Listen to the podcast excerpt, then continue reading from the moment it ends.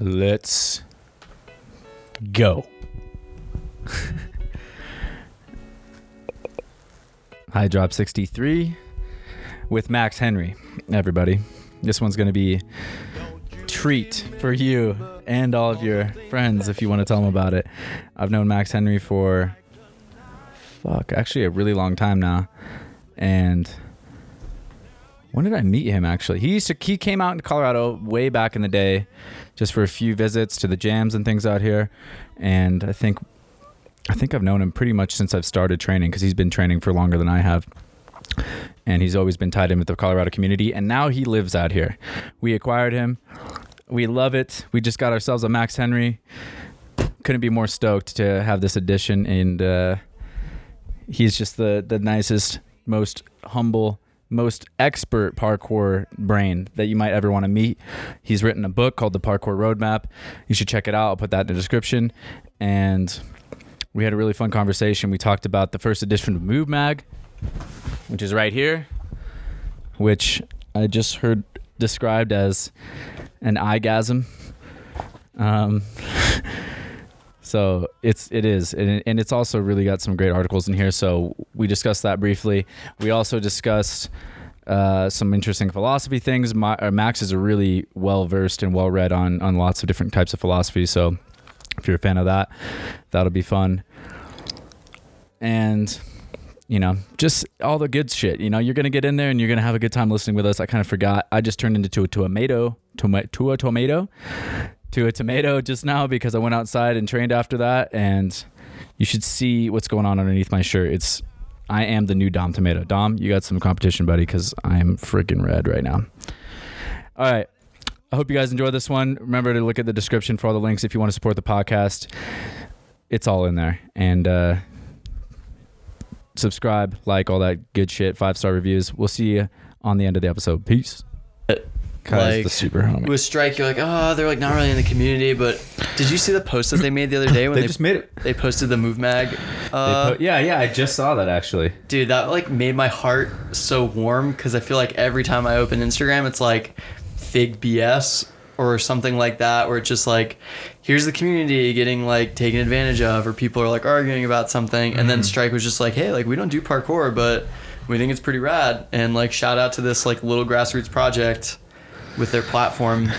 Where most of the people buying their stuff are not parkour athletes, like they don't need to cater to us at No, all. they, but they've been actually They've from the been beginning. so Mark supportive from and the uh, beginning. Mark Morissette, shout out Mark Morissette yeah, dude. for actually taking parkour specific feedback and trying to incorporate it into the shoe. Yeah. You know, that's that's some dope shit. We're recording, by the way, and uh, welcome That's to, good to the show. Yeah, Dude, you like that? Welcome to Height Drop. That's that young French press action, It's nice. ground by yours truly, Oh baby. pressed by yours truly. How coarse were you grinding it? Was it like I'm going pretty, coarse? fine actually. Pretty fine I'm for going French pretty press? fine this morning. I, I Nice. uh, Look at that. I'm experimenting. Getting that high pressure extraction. Yeah, I'm getting uh Did you get to hear uh, or did you get to watch the Fools Jam open? I watched highlights. I had to skim through it. I didn't like. It. I wanted your wasn't- feedback on how I did on the. Uh, You on the crushed mic, it. Dude. all I can say. I was trying only to saw little channel bits my of you. inner- my you know inner what? Brandon Actually, you know what Douglas. happened is, I'm, I'm, I aimed to like sit down and watch it, and I don't know where I was, but I had shit inter- internet connection, and it just wasn't loading. yeah, So I didn't really That'll get to happen. like. that was another cool example of like the I people was that hyped did though. that. It looked really good. Yeah, that was another good super example of like companies that like randomly like don't need to cater to parkour at all. But it was like Cyberlink was the one that, which I only remember because I had to plug them like every twenty minutes. Oh, yeah? But dude, they put in like I saw the. uh, it was like forty Was grand. it Brian that was like? Who who co-hosted with you? Brian? Yeah. Yeah. BP. I was like, am I? Because he's done some other commentating, so I'm like scanning my mind, Yeah. my bank of memories for Brian Prince, and uh, he had like read one of those things, and he before the camera cut away, he was like, "Yeah, fucking nailed it." it was like so fucking. there was one, too, That was adorable. Dude, it was like we were like 10 seconds from airing it. I don't know if Brian just like completely misgauged how long 10 seconds was, but he was eating like like a pad thai.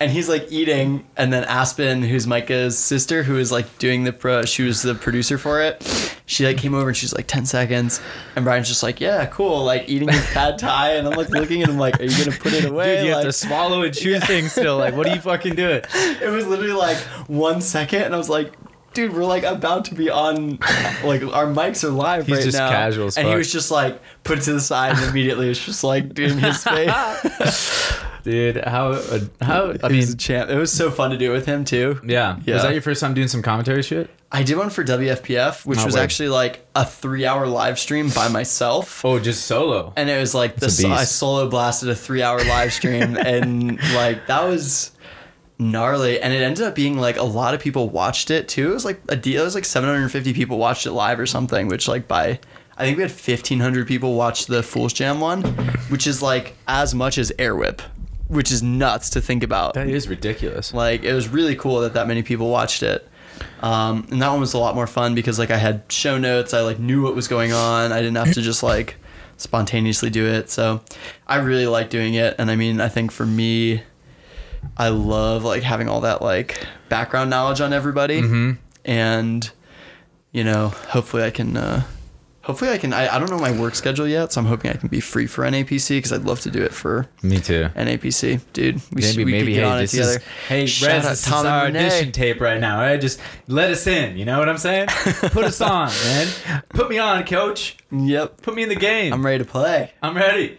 Not today It's- though. It would be in the future. Okay, yeah. I mean, I'm. uh It's kind of funny that there's just so many. I mean, we all love that. It's like weirdly part of um a lot of our personalities is Yeah. like wanting to share our voices as athletes. Yeah. And I think it's, maybe. cool. Be, I think it's really cool too. Like, you know.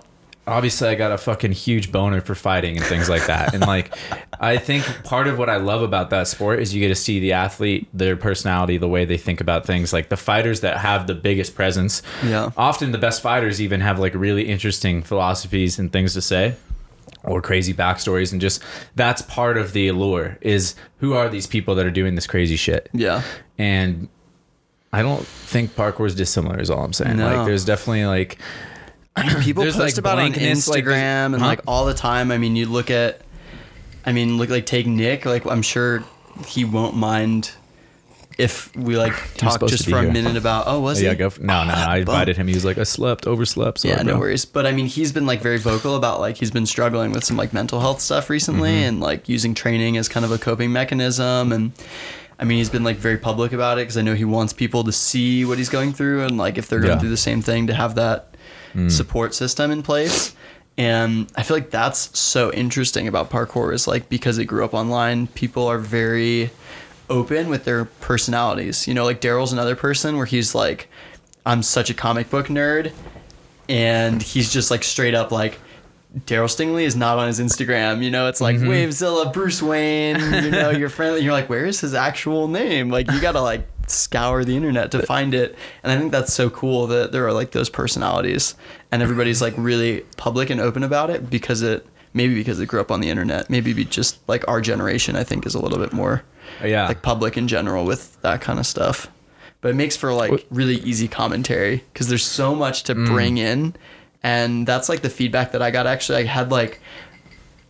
I got very little feedback from people in the parkour community, but I had so many parents of people that I know that competed either come up to me in person or like call me. Like Davis's dad called and Really? was like, Max Henry, I just want to let you know, like I'm super proud of you. Like that was the best commentary. Like it was super interesting to watch as someone who doesn't train, and like that was the thing that I wanted was like, hmm. there's a lot of downtime in a parkour comp, and even one like Fool's Jam Open where it was like really streamlined, or SPL where it's like gotten gotten to the point where it's very streamlined. There's still like a 30 minute open jam round yeah where if you don't know what's happening and you like don't watch parkour religiously, like you have no concept of like why you should continue watching Yeah. without whoever's doing commentary like trying to engage you and be like, oh, like mm. this is hard.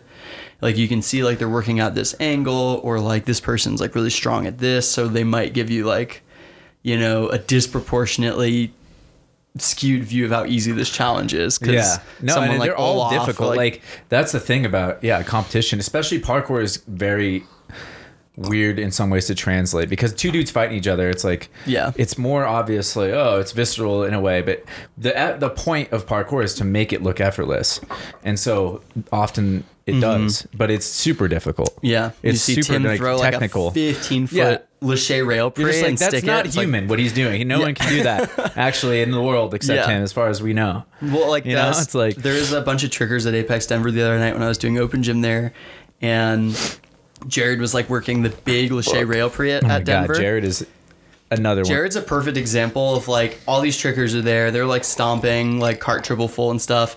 And they were just like kind of like getting in Jared's way a little bit. And Charlie was just like, guys, like watch out. And they were kind of like, oh, he's just like swinging on the bar. Like not really, not like saying it, but you could see they're just, Just like, why? swinging on the bar Yeah. And it was like this, fa- like it's like a 16 foot. on that hard that, that- what's even more technical is that bar that branch bar that sticks out Yeah. Mm-hmm. right there it's a little thicker because it has to be like scheduled fucking 10000 or whatever to Yep. like not bend and it has there's no because it's thicker There's no because it's wiggle. solid steel there's no reverb Yeah. Like you get a little bit of a launch off of bars people don't even realize that and that's why like gymnastics bars are Yeah. fucking wooden because you get a real fucking sprung loaded release Mm-hmm. Yeah. so the fact that he can do triple flyaway off of that and he does So that massive nice. lâcher like Yeah. I appreciate it ten times extra because of the it gets like on that bar. Fuck that Yeah, bar. Like I hate that bar. I know. And there's like nowhere you can just like, oh, I'll just go off to the side and like send it. It's like, no, you're like right No. next to the wall. but it was kind of like in my head, intriguing if somebody's doing like, you know, swinging out of a triple cork. Let's say they're doing like, or like they stomp like triple cork pop full or something. It's like, Yeah. Everyone's cool, there's, like- there's 15 people in the world or 10 people in the world that can do that.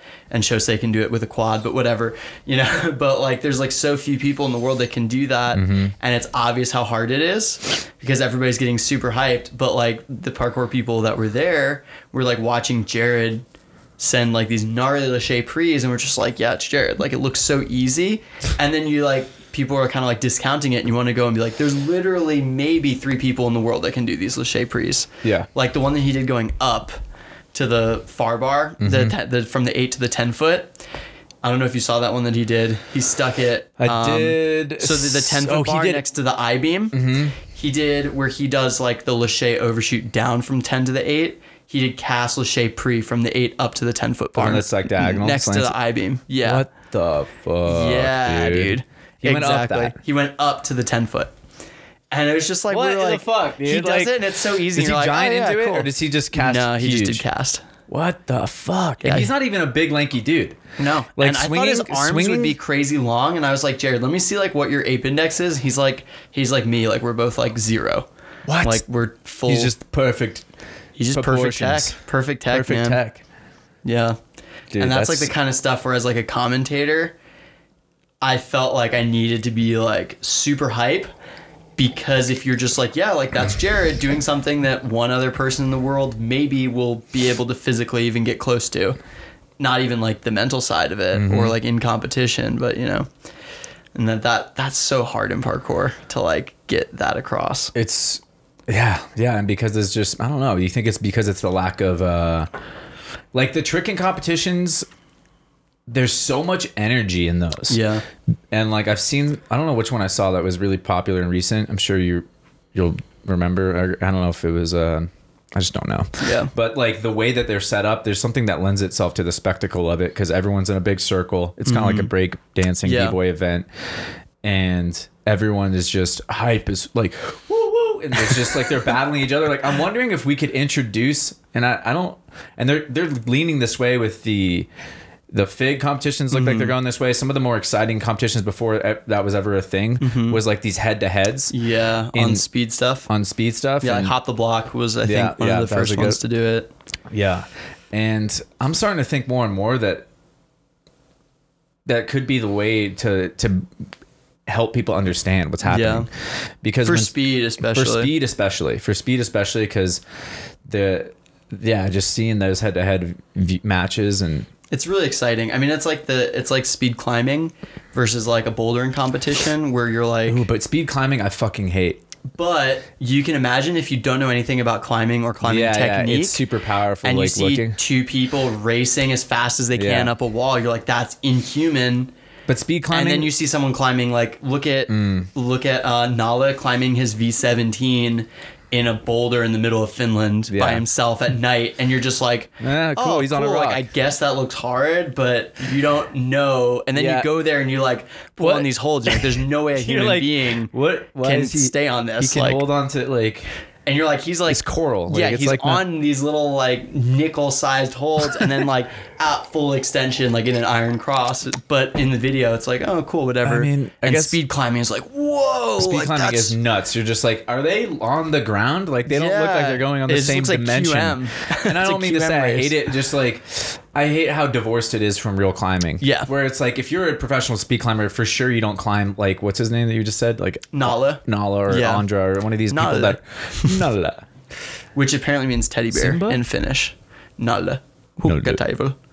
Dude, how Now much all Finnish my do you Finnish speak? friends. Um, only like three words.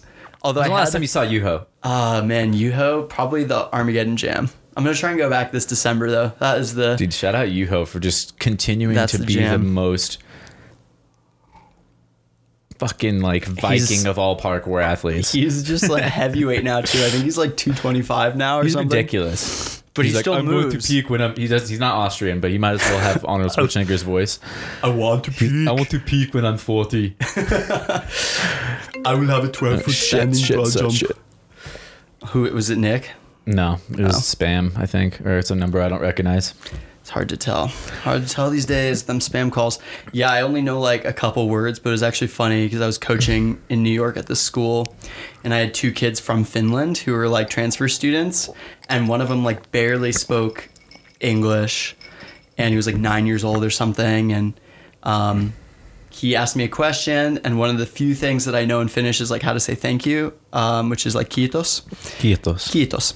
And so he like asked me a question or something, or like I he did something that I'd asked, and instead of saying thank you, it was like the end of class, and I like turned to him and I was like, and I was like, I forget what his name is, um, Eno, and I was like, Eno, kiitos, and he was just like. What? Like you know Finnish? I was like, I literally only know that and I how to say word. peanut butter. Yeah. Like- Ma boy. Ma back in the boy. Yeah. How's my Finnish? Yeah, Pretty okay. It's pretty good. You wouldn't know. You only know Ma three words, anyways. I know. Dude, it's uh, really fun to say though. Like the is. language is, is like re- it's so hard to pronounce because all the go doubles. back But in a. Come I in was when we were man. there. The first. It's so funny because you had planned us to go through Finland, and then you couldn't the make that Merm- leg of the trip, for the Merm trip, yeah. and we were just like. I mean, how cool was that? It was just like we were just staying in Yuho's like that was the first leg, and we were so bewildered. It was perfect. it was just like, what is going on? We are up north. It's cold. Yeah, dude. And- you should seriously come out. So me, Steen, and Andres are like making plans to go to their arm. They have an Armageddon jam, which is like When is that? It's like right before Christmas time. So Oh, sick. it's Oh, sick so because it's super. It's the one you like wake up, it gets light out. It's basically the lightest it gets is like dawn.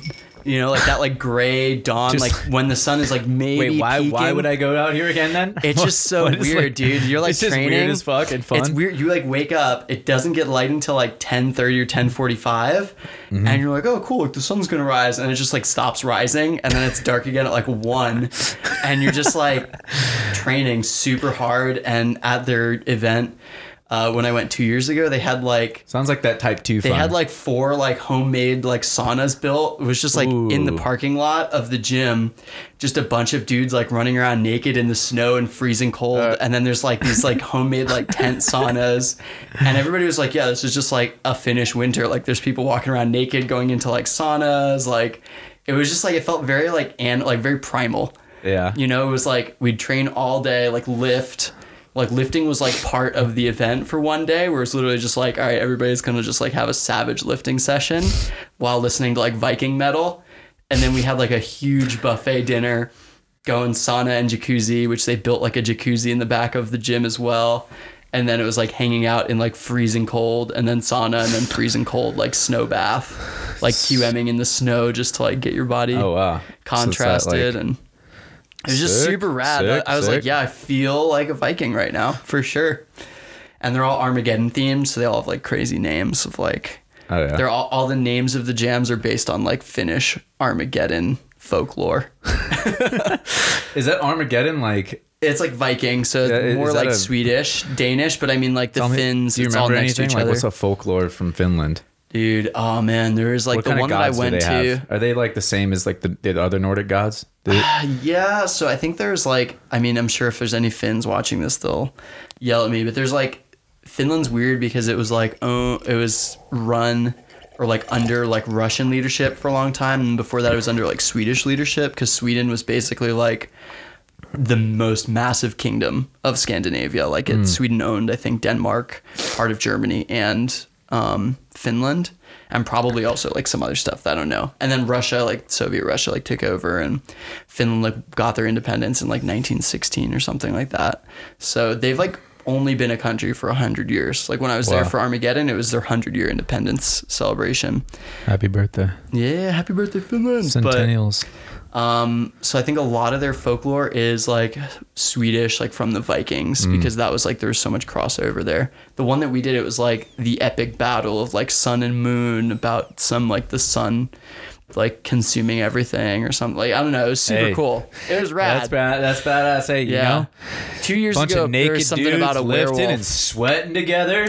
Not just dudes. Sounds- though. Finland has a huge female community too, Oh, which is it? super rad. Yeah, All right. and that was like the other cool Are they thing. butt naked in the snow with you? Yeah, like Those Finns are very progressive. I like that. That was a cool thing though, and it wasn't like oh, it wasn't like, like- a bunch of sketchy dudes. Like yeah, I think like the a lot of the women like did their own thing, but it was also Hmm. like not a weird thing to have like a co-ed sauna yeah. where it's just like hey man, don't make It's it like weird. It's just a that bunch of some human cultures bodies. have divorced nakedness from sexuality. Yeah. like it's kind of like the way it ought. I mean, it's kind of you know I've read some interesting That's like literature on it, and it's just kind of like it's more- weird that we've we've married the two in a way that doesn't need to be. Yeah. uh, it's not f- effective for our. it just seems so health. juvenile, right? Yeah. It's like it's like everybody in our culture is like a really aggressively horny 14 year old that can't see a human body without being like, "Oh man, I have thoughts." Like, where it's like the was the pu- was the puberty monster from um, hormone, mo- the hormone monster. Oh, you and yeah, Deshay. Fuck yeah. Oh, that was a terrible episode. That was one of the best episodes ever. Actually, it was one of my favorites. I think Shout I was to listening Shay. to it on like a on like a plane or something. Dude, I, I just I want felt every so episode to be. I was I want all the episodes to be with hormone monsters, dude. but yeah, I feel like that's like what you know for a long time like controlled it, where it's like people couldn't see like a body without being like, oh yeah, like I definitely want to do things with that body. It's like I did some naked weird. challenges when I was at Burning Man to help like me get over my own little Yeah, um whatever. yeah. Like even being naked in just- front of like other dudes in like a locker room like i never had like a like locker room in high school or anything yeah, like yeah, that yeah. I never did team sports and stuff, so maybe Yeah. that's like why I wasn't like comfortable the same way that people I you know I just was like I need to like not give a shit. just don't Why get as comfortable as amos that's no, too that's comfortable that's that's what where you, you go from comfort to creep, creeping, lurking maybe I maybe not it. creeping. I love Creeping's Amos. I love Amos too. Lurking is uh is the territory that you you start to reach on a certain Lurking. level. You're lurking. It's like why why your dick's out too early. yeah No one no one asked for these it things needs to be, a group a group needs to decision be it needs we all need to par- participate. but somebody Vinny, has to Vinny's initiate getting close it there too. vinny is Vinny, there Vinny yeah. will just he's a little too comfortable, but Yep. that's he's the perfect amount to uh, start whatever the that's nakedness true needs. someone needs to initiate someone needs to be the first one that's like all right we're getting naked Vinny's gonna be he'll be he'll volunteer. He's Oh, like yeah. Hand, he won't even put He'll his hand volunteer up. too He, early. he'll volunteer just by throwing his pants to the ground. oh man that's Um, true I don't know the settings for that. See, it doesn't always work. In Finland, Vinny wouldn't have any pull. He would just Yeah, no. no one would even. Well, and it's like a weird thing because it was just totally like, and it was we I, I we should also probably like talk about something else in a minute, but it was it was really cool because I, it was just so different.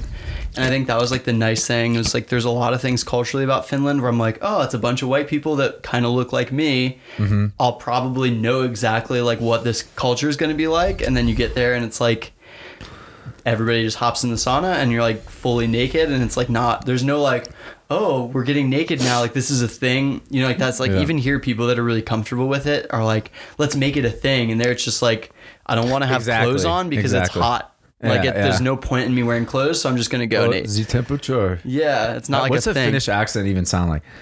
Temperature's up, pants down. That's pretty. Just just say as few words as possible. That's it. Finns don't do small talk. That was like one of uh, videos, like Joe and Co. Yeah. Juanko.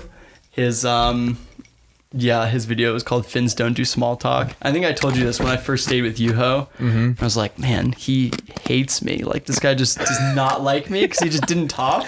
And then like he like slowly opened up over like a couple of days, and then I realized like, oh, this is just how most Finnish people are.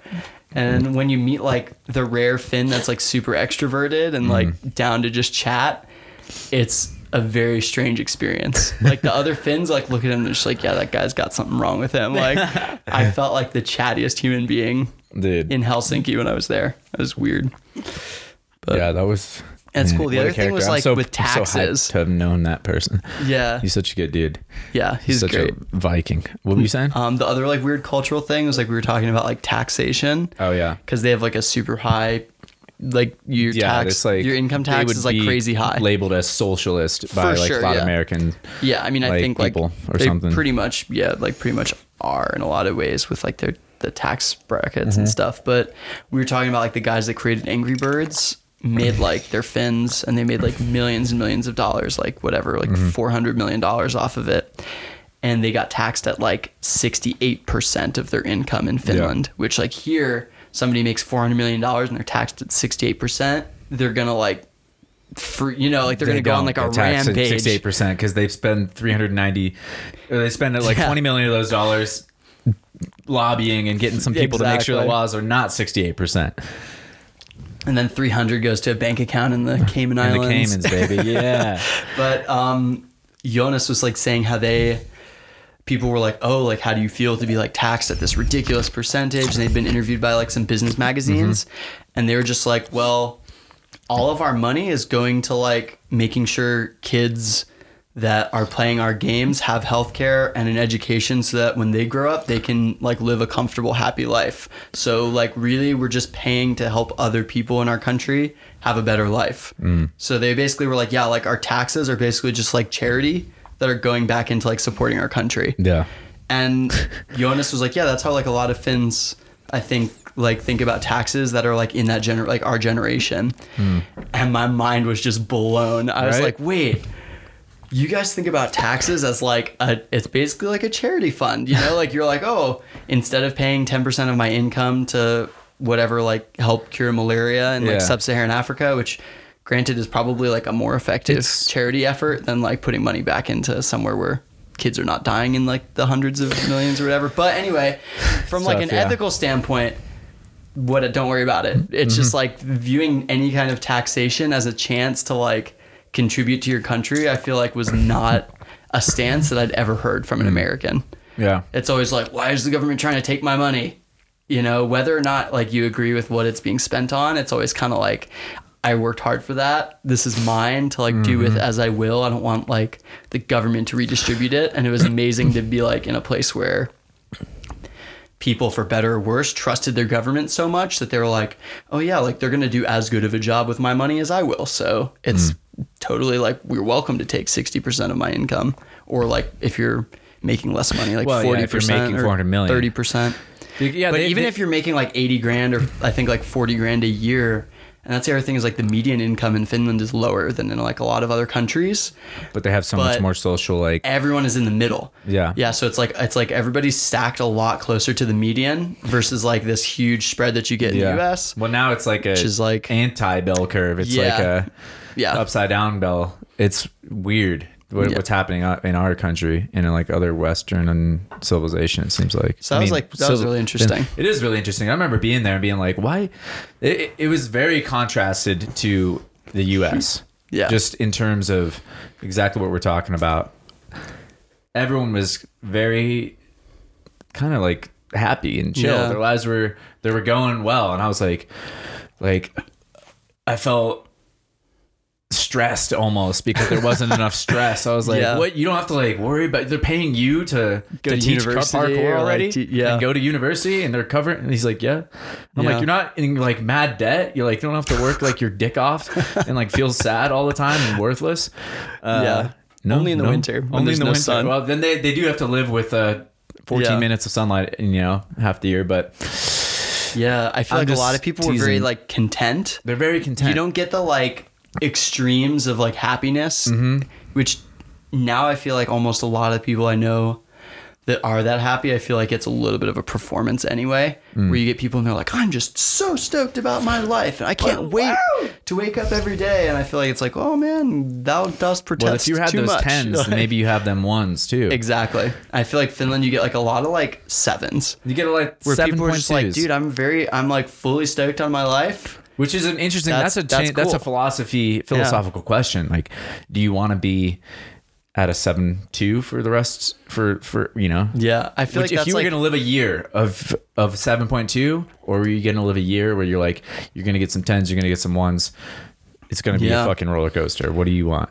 I feel like that's the difference between being like a like an existentialist where you're like Hmm. I have all the responsibility for defining my life and when Mm-hmm. things go wrong you're like crushed by that like Mm-hmm. Nietzsche you know you're just like mm-hmm. I'm overwhelmed I need to like figure out something to do or you're like way overstoked because you're like I am taking responsibility for everything positive that happened Yeah, and yeah. I created all of this hmm. and you're like in that extremes versus like a stoic approach which I think is more probably what a lot of people would like I mean, that's I'm more in the extreme end, I think. But I'm as I get older, I'm trying to like move more toward the stoic because I'm hmm. just like, hey man, I feel like I would rather be at like a seven and a half all the time, and not be like, because I feel like when you're in those extremes too, you're like not maybe making the best decisions for your future because you're so excited in one point, you're like. You know, like let's say you, you take on like way more than you can chew. So those like moments where I'm like a nine, I'm like, oh, I can totally handle like Check this thing, out. this thing, this Yeah. thing. Like I'm gonna do all this stuff, and then you just end up having to bail on half of it because stuff happens, and you're down Mm-hmm. at like. For me, I feel like I'm my lowest is like a five. Like I'm very, I'm very like positive end of the spectrum person. Yeah, you don't have a super low like. Yeah, I don't think I've ever gotten lower than like a four and a half in my life. Like I was never like, oh, I feel like fifty percent. Like that's probably like my lowest. Maybe you need to dive down there, dude. Maybe there's Dude. some wisdom down there. We'll, uh, there is for sure. We'll see. I mean, I'm like working full let's do time some. now. let's so. do some meth after the podcast and like let's see. Our, Oh gosh, that escalated just- so quickly. I'm just kidding, but like But I see what no. you're saying, dude. I see what you're saying, and I'm like, you know what? I'm I'm the same way. I'm like definitely more of an existentialist, and like I'm not super well versed on the the philosophies and and what d- the differences are, but that's more my personality We can get type. that's it, my- man. would I love to- philosophy. I love philosophy. Ooh, give me some hunks of philosophy to chew on. but uh, I, I see your point, and I think that maybe if you adopt the Stoic approach, you can build your seven into an eight. Yeah. And then you'll just be at an eight forever. And maybe you get your eight to a nine even Mm-hmm. Yeah. most of the time. And you start to play in this tiny range near the top where it's, it's, uh, you know, it's just that Yeah. it's delayed gratification. It's like these old time, timeless concepts of Yeah. individual versus community and um, existentialist versus stoicism, or what, what is the one I just said? yeah. Existentialism and stoicism. No, no, the one right before. Or, sorry, I was just thinking of a, Nihilism. I don't know. whatever. I just like For our viewers out there, Either I'll, way, I'll just- dip into this real quick. yeah, Then. dip into it. Um, so existentialism, the easiest way is is that your essence, um, your essence is preceded by your existence. That's how Mm-hmm. most people would define it, which means like I exist, then I'm determine what it means to be me. A chair, the the chair's essence, like that is there before it exists, right? Mm-hmm. If I built a chair that you couldn't sit in, it would be like artwork. It wouldn't be a chair Mm. Yeah, yeah. functionally Yeah. you know, like an animal, like a squirrel, you'd be like, all right, what do squirrels do? Like they all fit this pattern of behavior, like that essence of like being a squirrel. Yeah. Like that. And a lot of people like now with animals differentiate it, but when existentialism started, it was kind of like everything except a human being. Its essence, like the form that kind of it fits into, mm-hmm. is there before its existence. But humans are so complex that we create our own essence. So you're you exist, and then you're this blank slate that all your experiences then like determine who you're going to become, mm. and that's where we get like these you know feelings of like dread or you know, it's like, oh man, I'm responsible for creating myself. Like Yeah. that's terrifying, um, but also like really liberating. So that's basically existentialism is that you have the freedom to like choose how to create yourself. Um, nihilism is basically like the dread of that, which is like that the- existential yeah, dread. You're like, with- oh my gosh, like I'm nothing is worth it because there's no meaning because like I don't have an essence Yeah, yeah, essentially. yeah. And then stoicism is like the obstacle is the way. Obstacles determine um, like how quickly and how like easily you can grow. So like in stoicism, you grow through challenges in life, and those present you opportunities for like creating your essence or defining It's a more passive, just kind of like you're accepting the You're things that come accepting at you, and you're using you it as a go- vehicle and for you're just like, growth. oh, this transforms me this way. Exactly. And is there agency in that? Is it like? Oh, yeah, I that- think so. So they they both share in that responsibility a, a little bit. It sounds like Mm-hmm. For It's sure. like you're They're still both, like, responsible to like grow from the challenge, or but I don't know. It's weird. Like in, in stoicism, like you could still choose the obstacles that you're facing. I'm sure. Yeah. So yeah, it's There's always getting over kinda like a- whatever you know- happens. yeah, it's and and then Zen, I feel like is like the final. I mean, I've been I'm super into. Mm-hmm.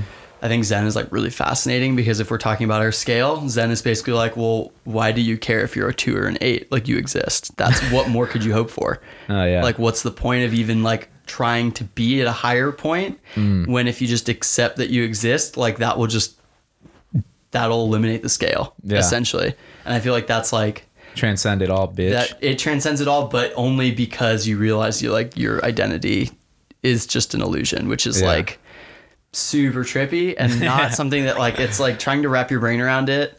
I feel like I've had a couple moments where I've been like, yeah, man, like that's overwhelming feeling of just like losing your identity, like hiking Yeah. and stuff. I've been like a couple times, like in Zion, it happened once. I was just like in the super stressed mindset and just like for like it was literally like a a light switch hmm. and all of a sudden it was like whoa like i don't not only do i not matter but like this like separation between me and everything else it was kind of how people describe acid trips where i was just like that, that, ego death or whatever. yeah i was like there's no separation like everything around me is is just happening we're all just one, baby. and it's so hard to explain it because it is like well, such a like that's the human condition, right? In some ways, Yeah. I was just listening to a Joe Rogan on Aubrey Marcus's podcast, and they talked about this, and it's like Mm-hmm. the power of the human being is what Aubrey was describing is that we have this ego that separates us from everything, yeah so that we can like feel these accomplishments, feel responsibility, try to make decisions, feel individual in the world, but that's also this curse because we're not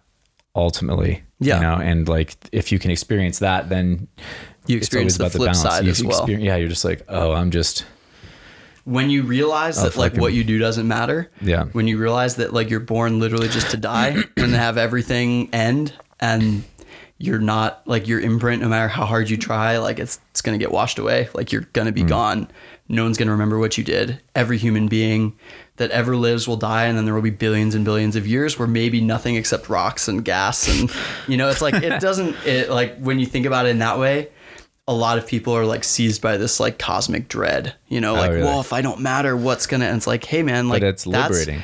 it's too. liberating and it's also like you it's almost like a non-starter of a question people Uh-huh. are like well how can i create meaning in this world it's like Don't worry you, about you it. can't but also because no one can and there is no meaning like it doesn't matter Mm-hmm. you know it's almost like if you if you feel like you need meaning go for it and just like it doesn't matter if it's false or or like real compared to like whatever scale you're using to judge and i feel like that's a really powerful and like liberating realization when you when it hits you in the gut because it's easy to like mentally or like Mm-hmm. Wrap your verbally head- communicate yeah, yeah, it but like to actually experience it and to be like as happy in the worst parts of your life and happy is not the right word because again happy is me experiencing something and putting a value judgment on it whereas Mm-hmm. just like in zen it's not there's not even really emotions. yeah it's just experience you're you're not attached Yeah. to anything because like there's no you to attach Mm.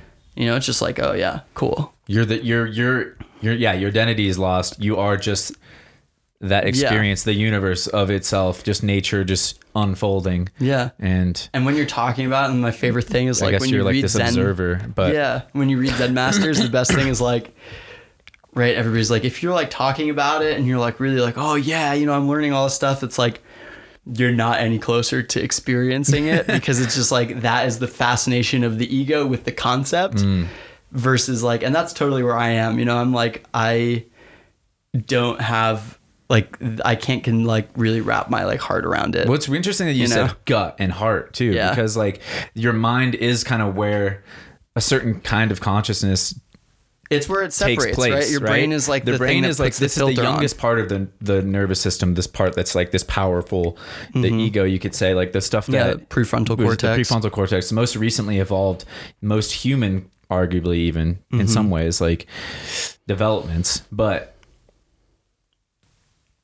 the the consciousness, whatever, like the things that are like in your gut like there's all these organisms they're, they're finding things out about your microbiome where there's like a 20 to 1 ratio of bacteria to human cells and these things like you're you're more like other shit than you think you are you know? Like you this part of you thinks that's like oh i'm me. Yeah. but it's like actually if you just kind of like if you bring your consciousness down like and it does feel it's weird but you, did, you do feel mm-hmm. it in your gut because that's like all right now all these are all the feelings of you but also really your microbiome or whatever they, Yeah, you could call it. like these are all the what is your my your the bacteria living on you experiencing? Like maybe you're tapping into some of that and it's like yeah. it's more of this like ecosystem feeling and you feel like nature and that's maybe why you feel more one with with your surroundings. I don't know. And it's how much of shit you for sure. Mm-hmm. and how much of you that's happening in here is like how much of that is you? Like what does you mean? Because really like what's happening here is just like okay what have i heard and absorbed since i was able to like imprint Mm. on the world around me like what have i taken and what have i like let go and that's you like that's that's what's happening up here too so it's Mm. Just like you're this combination of your ancestors your fam- you know your family Mm-hmm. and like your family's family all the way down the values that you absorbed from there like your culture all those things and then your body is like just this kind of almost like totally separate organism Mm-hmm. but i love it because it's like you don't like that separation is all it is all just like Well, that- illusory what's fascinating about the microbiome, yeah, it is the the microbiome and stuff. It's like if you think about your mouth is an opening into like the world, right? Mm-hmm. And like your gut, your internal, your intestines tract between your mouth and your asshole, basically, is like that's like the that's nature still going through you, basically. Like your body surrounds that, so that is kind of like the part of you that is exposed to nature at least more Yeah. directly than anything else in your body. Um, it it's could also weird. be your butthole through your Oh, mouth you depending on how you're hey, you know, they sometimes people do that. Yeah. I guess, and uh, I don't know. It's just it's weird, fascinating stuff. Who knows where Yeah. it's going? But like, I I am similarly just interested in a lot of this stuff, yeah and it's really cool if you want a good um good good reading Mm-hmm. so i actually had a conversation like this with endies where i wrote a for farang i wrote a like a q&a type blog thing with endies and we got like super into it over like an hour on whatsapp and he's totally in like the same boat where i was like what's your like philosophy Mm. to live by and endies was just like yeah like identity he was basically like just like yeah like love the that feeling of like love and oneness is everything and like identity doesn't make sense. Like it's an illusion. It's not a thing mm-hmm. that you should like try and hold on to. And it doesn't mean that you don't have to like you, you can't like feel empowered by your identity. Because i think that's the other thing is like you don't have to that's the great thing about zen is it's not like a it's not a religion. It's a philosophy in the sense of you know it's like hey if you don't agree like that's totally fine. You're still existing. So you're following zen. Mm-hmm. Even if you're not following zen We're you can't Zen. help but exist we all zen. yeah, like you can't help but exist. It's just as like how how are you existing, and like in what moments are you just existing, and in what moments are you like processing it and trying to like force that existence. I think that's super cool. Um, but the reading that I'd recommended to Endies was uh, Shobogenzo by Dogen, who was like a 13th century Japanese. He was like basically the founder of like modern Zen Buddhism. And he took it from China and like popularized it in Japan. And then another good one that's recent is called uh, Zen Mind Beginner's Mind. I think Oh, I've seen that. that one's really good. I just Yeah. am like I'm like halfway through that, but That's tight. it's cool. Dude, speaking of friggin' random parkour culture and, and all the like weirdness that Yeah, let's get in we here. do. We got the Move Mag Boom. issue one, and we we got Max Henry here to go through it. Yeah, I'm I'm really stoked because I got to see a little bit of it and I haven't. Is this your first time holding it? No, I, I got to like read through it at uh, Unparalleled. I just have been like super broke moving Yeah. to Colorado, and I'm like, oh man, I can't wait to drop money on this and support it. But it's just been like I had to wait for the paycheck to come through. Sure. But this is so. So there's like oh man, this is sick. Like this this page, dude, like that is hell legit. Yeah, I mean the layout, like it's it's Yeah. very it's super well done. It's super original in the way that they. I mean, as far you know, I haven't picked up a magazine in forever. Yeah. like I haven't wanted to. Like that's You know, but this is- beautiful. Like the shot of Oh, Nico. yeah, they have so like many the good- grain, the way that they did it. I think is like really, When it came in, um, really rad. it comes in this package. Actually, this is like how it ships to you.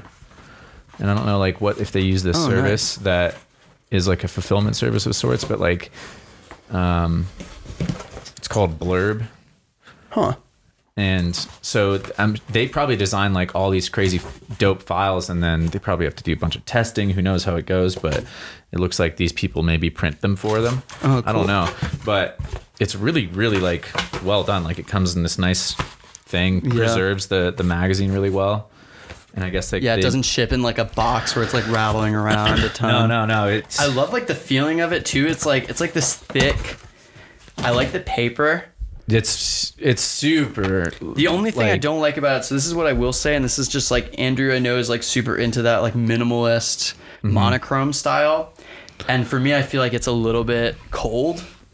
Like it's kind of like more color in I there? like color. And I feel like parkour is like it just depends on the vibe, you know, that's like just the vibe that you're going for and I feel like I want a magazine to also be something that like parents are going to pick up at a gym and be like, "Oh, like I want to get this for my like 10-year-old to look at and like put on his wall and Mm. get it as a birthday present." And this is like more like modern art, like super clean, Yeah. super minimal, and I think that's just like a design, you know, like that's what Andrew digs and he makes it work like I love this. Like this to me is sick. Like Oh, with like a little bit more color. I think that's super rad. I think the rawness of it is really good. Like Yeah, yeah like that because that shot's not exceptionally. I love this too with like the handwrite. I think so. I think Andrew did most of the design work, Mm-hmm. and he's just so he's so good. Like you can he has a style, but I think it's like he makes it work so well. Hundred percent, so yeah, and it's like we're, we're gonna find out. You know, we're Oh, that's we're steering great, in. There's gonna be different magazines with different vibes that come. that's oh, yeah, such that's a cool so page. Just like yeah. big collage. Like this is the kind of thing where if I was a kid and I started parkour when I was like 11.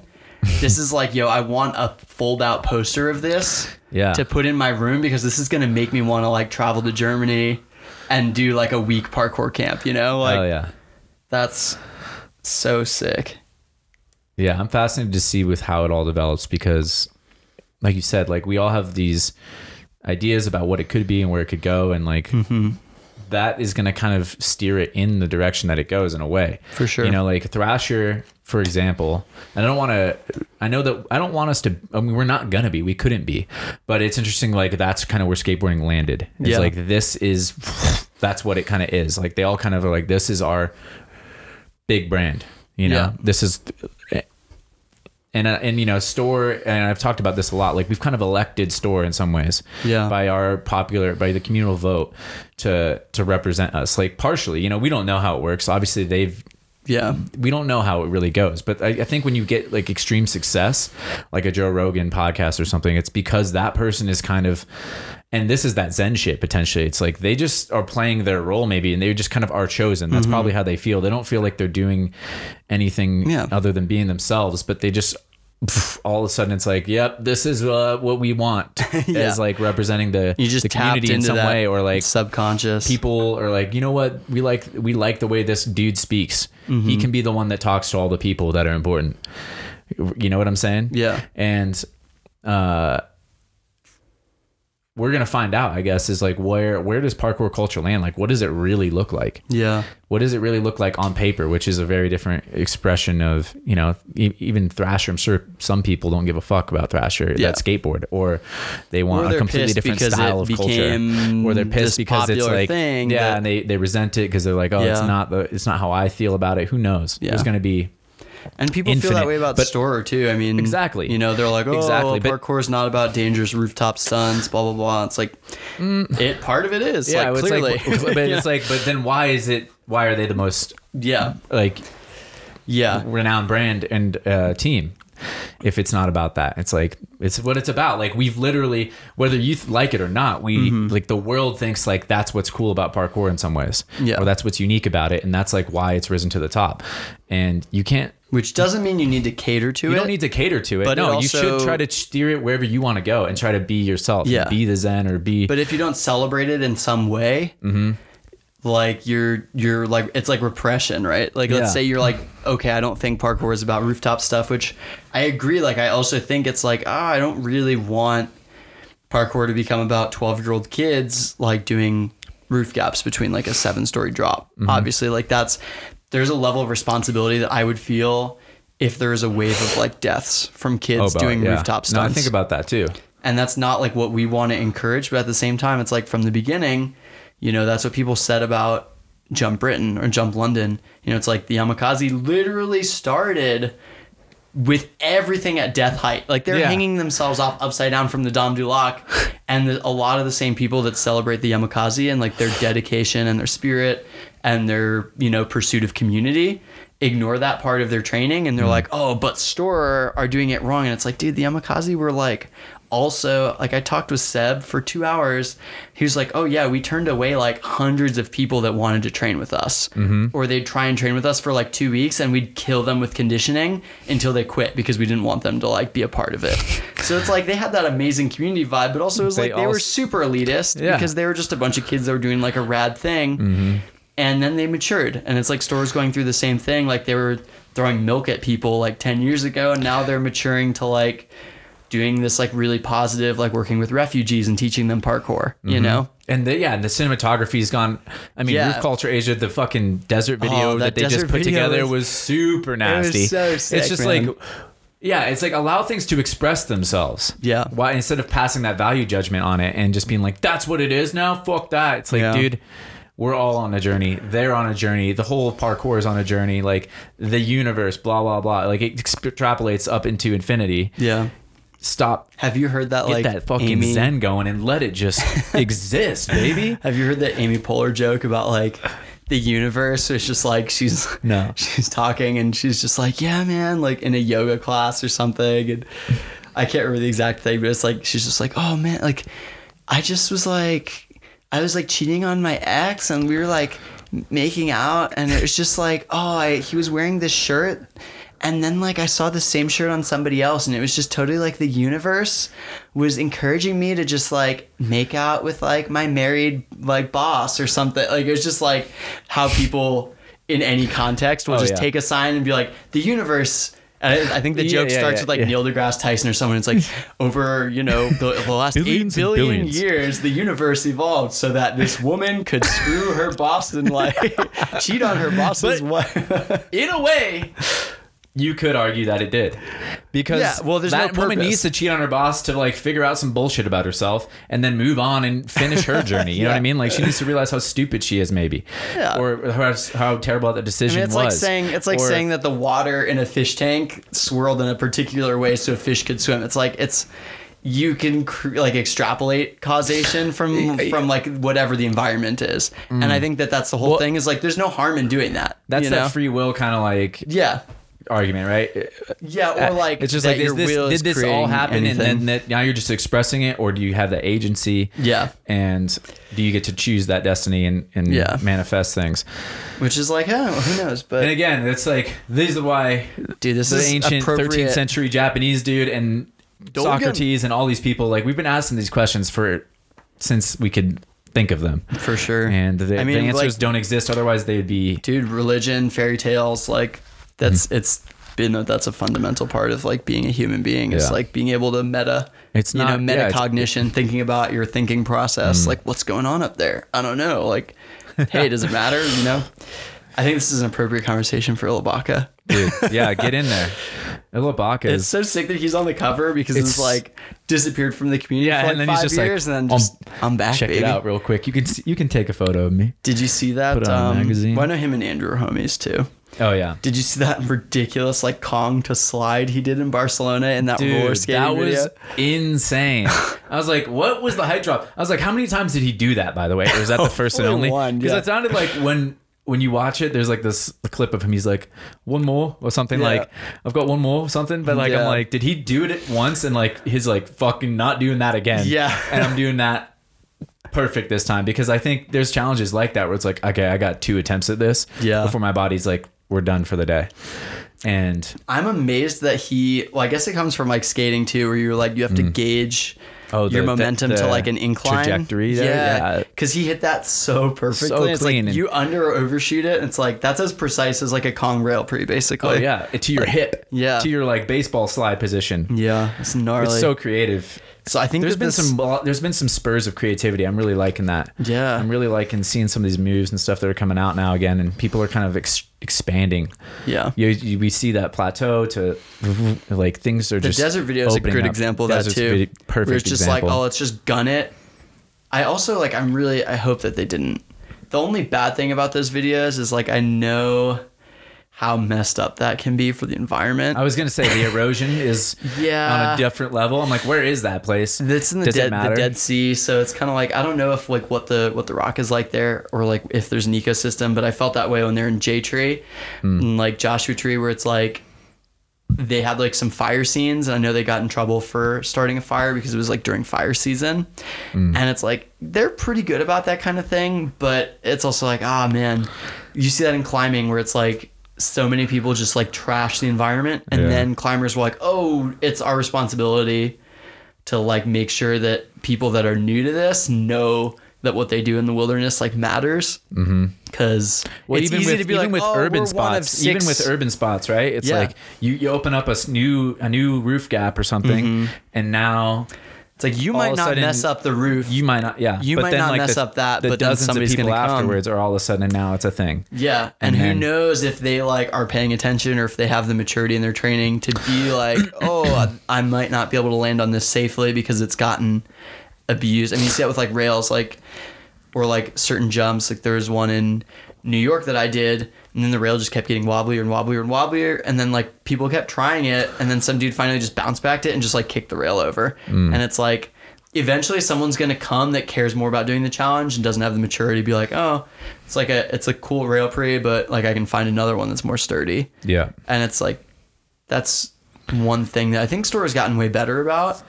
Um, Yeah.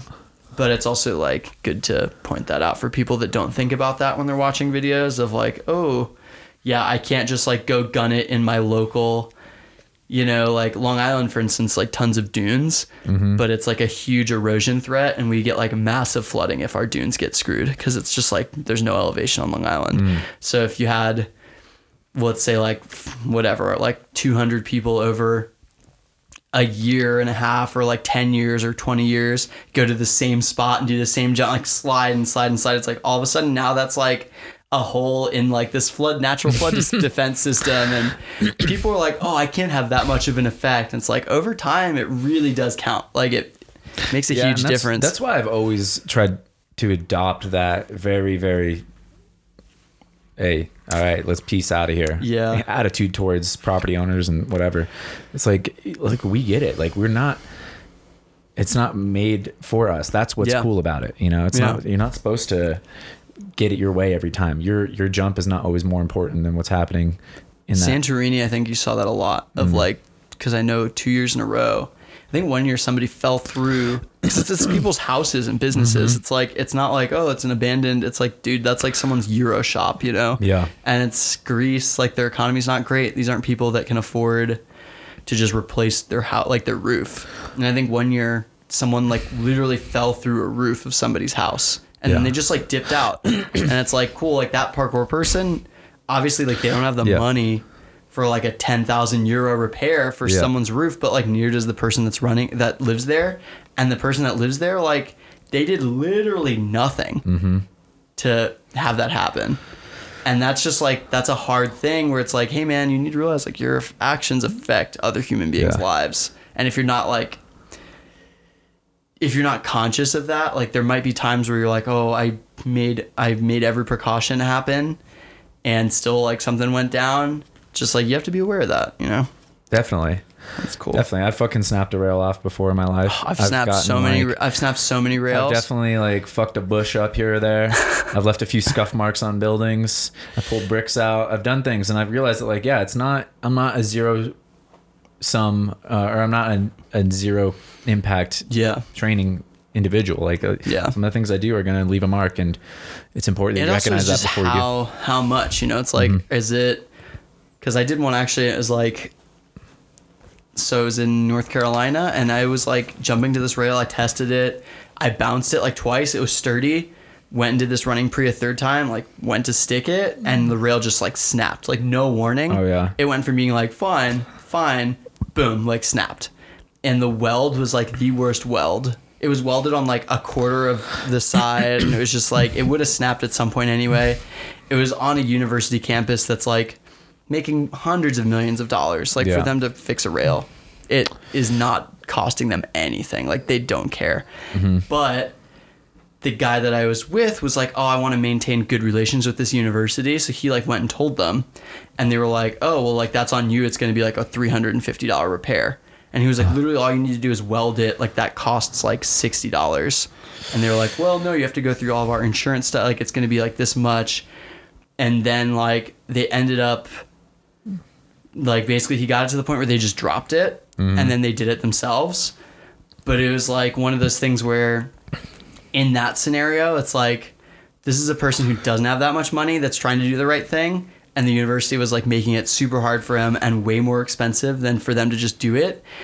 And if like a security officer just walked across a broken rail would have just like reported it in a week it would have been fixed no one would have like thought about it at all like it wouldn't have Yeah. impacted anybody Yeah, so like in those situations it's tough, man. it's good It's to take tough call. responsibility but also like i'm probably gonna be like hey man $400 for I've done me the dip, dude. I'm on live. I've done Yeah. the old dipperoo but out if you of there break before. somebody's window in their house it's like, that's a, different it's story different story. And you know what? You might be incurring some bad karma. Who knows what's going on? Yeah. I think ultimately, yeah. As long as you're trying to learn and grow and become a little bit more mindful and Did you conscious mind of if that. i remove your uh No, sticker it on the up. back so i can the uh, the effects that you have, and you know, there's there's that leave no trace principle. Yeah. and that's something we're probably all gonna want to adopt more and more. But there's like this this is an effect that okay, well, it's too expensive to get a gym membership. I mean, why why is parkour so Yeah. ubiquitous? Is because there's no barrier to entry. There's no you can train for free. You can challenge yourself, your body, your mind in ways that you want to yeah without having how this do you feel paywall in about front parks of you. like parkour parks. I think we should have more of them. That's in one the of the big reasons why I'm like not against because I know a lot of people that are kind of against it. And they're like, Huh. oh, it's like not, you know, where parkour is intended to happen. But I'm also like, dude, it's I would love it to gives see people the chance also like when they're new to mm-hmm. learn on an environment that is secure, it. Yeah. and then they can learn like. It could be positive, it could be negative. People could learn and be like, "Oh, I can drop kick this wall a million times and not check their surfaces, like moving forward and get screwed." Or you could take it as like, okay, I've learned how to do everything safely on like really sturdy stuff. Same thing with gyms, right? Yeah. And then now I can like take that outside and be conscious of like how much force I'm creating. Mm-hmm. It's uh, it's interesting. No, I I mean, and I I agree that like a part of me is like it's not parkour if it's on a purpose built obstacle. Yeah. In a way, like it's like it's actually not even. It's training. It's Yeah. it's if you're in the gym, it's one thing. If you're in a like if I was like any, I love martial arts analogies. Like if you're in a fight, that's a fight. If you're sparring, that's training. You know, Mm-hmm. Yeah. it's like there's diff- there's a little bit of a difference. And in, in a gym or in a park, you're sparring. Potentially, you know, ultimately, you're not up against real elements, uncertainty in the same way. And that's what I love about people that train in the streets and like. And why I can still appreciate really gnarly gym training and, J- and Jerry's lache in the gym Mm-hmm. and stuff like that because I can see the athletic, like insanity that it takes to get there. Yeah.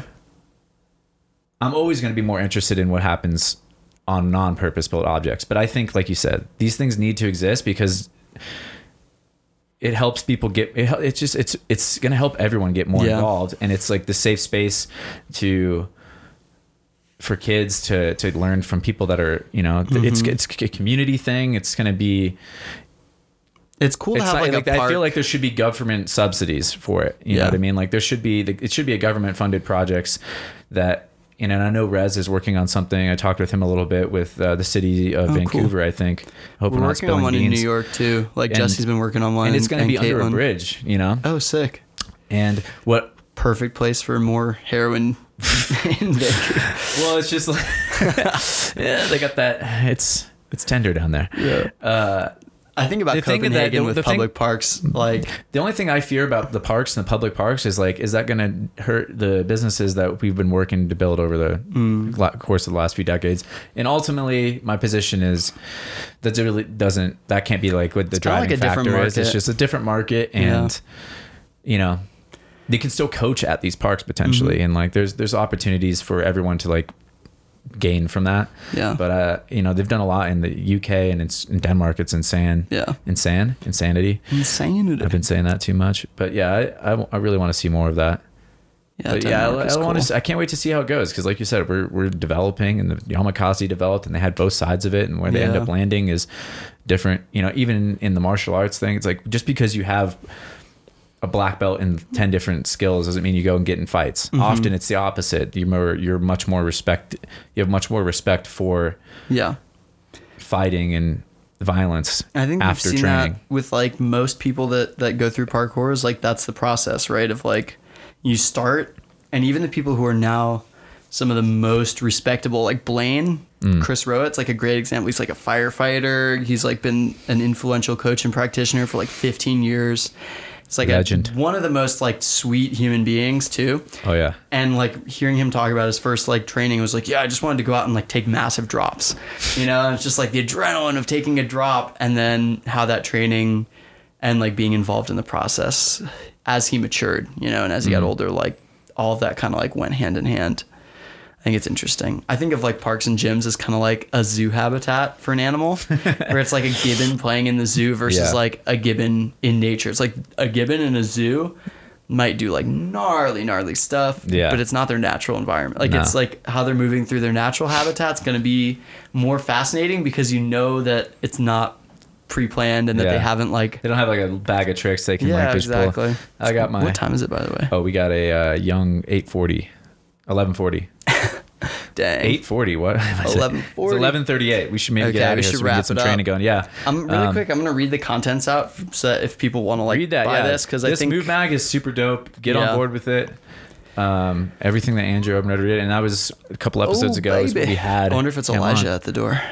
Is he? is Somebody he just knocked. I don't know. Come on in. Let's see who it You sure? Someone knocked. All right, well, I'll read this in, while they're waiting. But it's uh, article one is Ilabaca, the pursuit. Come on Farang- in.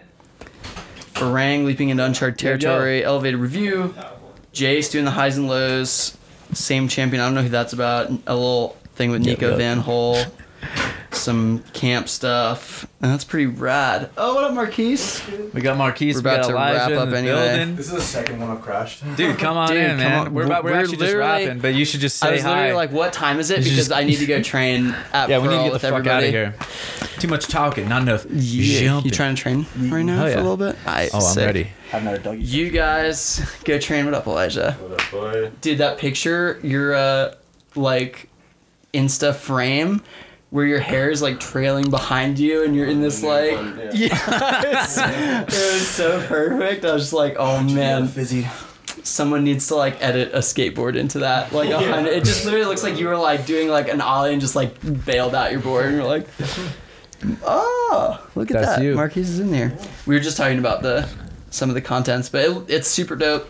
Get it and. uh yeah, we ended up getting way too deep into life as usual. Dude, That's it's how where this it podcast goes. should work, dude. Dude, there's so many parkour podcasts now. You don't have to talk about parkour, There's like man. That's true. five, dude. This is stuck like 12 now. Yeah. Yeah, I gotta listen to Go check them out. Modus yeah. Podcast, uh, Hardcore Parkour from Team Farang. Uh, I even got turned on to some other ones I didn't even know about. Oh, yeah? Through We just uh, dropped Swingcast. Oh yeah, Swingcast. Move Mag has Move Swingcast. Mag. Yeah, exactly. Ian with Williams. what, That was uh, with Ian Williams. Uh, Dom first a lot, episode, dude. right? That's amazing. So, Mandy Lamb has one too. That's like not that great quality for like the recordings, but she was just like traveling Europe and interviewed like everyone in Europe, which Oh, was yeah. really rad. Yeah, Hell but it's yeah. like Mandy Lamb podcast. I don't know. Just find it on Google. Mandy Lamb. We're on Spotify From now. Toronto. We just got Hey. our shit on Spotify. That was Congrats, a long time bro. coming. Well, you, it used to be I couldn't do it, because I host on SoundCloud and they're like competitors. Gotcha. And then it- they, they, I was like, oh fuck, I have to switch everything. And then I was Yeah. like, I'm gonna investigate again, and it was the simplest shit ever. Oh, sick. All I had to do was submit the RSS feed. Nice. And I guess they like Spotify changed their policy for for that, Dope. so it made it super easy. Thanks All for right. having me on, bro. Always a pleasure. Thanks for the coffee. Yep, yep. Uh, let's go ahead and get it. Thank you guys for Boom. listening. Much love. Peace. Woo! All right, gang. That was it. That was Max Henry. What a freaking pimp. And I hope you guys dug that one as I did. Uh, remember to get out of the description. That's really all I'm here to tell you. We appreciate everyone that listens and everyone that writes that five star review and subscribes. Obviously, that's the support we need. And if you want to go super extra balls deep, then there's some other links in there that'll let you guys find for yourselves. I appreciate you guys, and we'll see you on the next episode. Much love.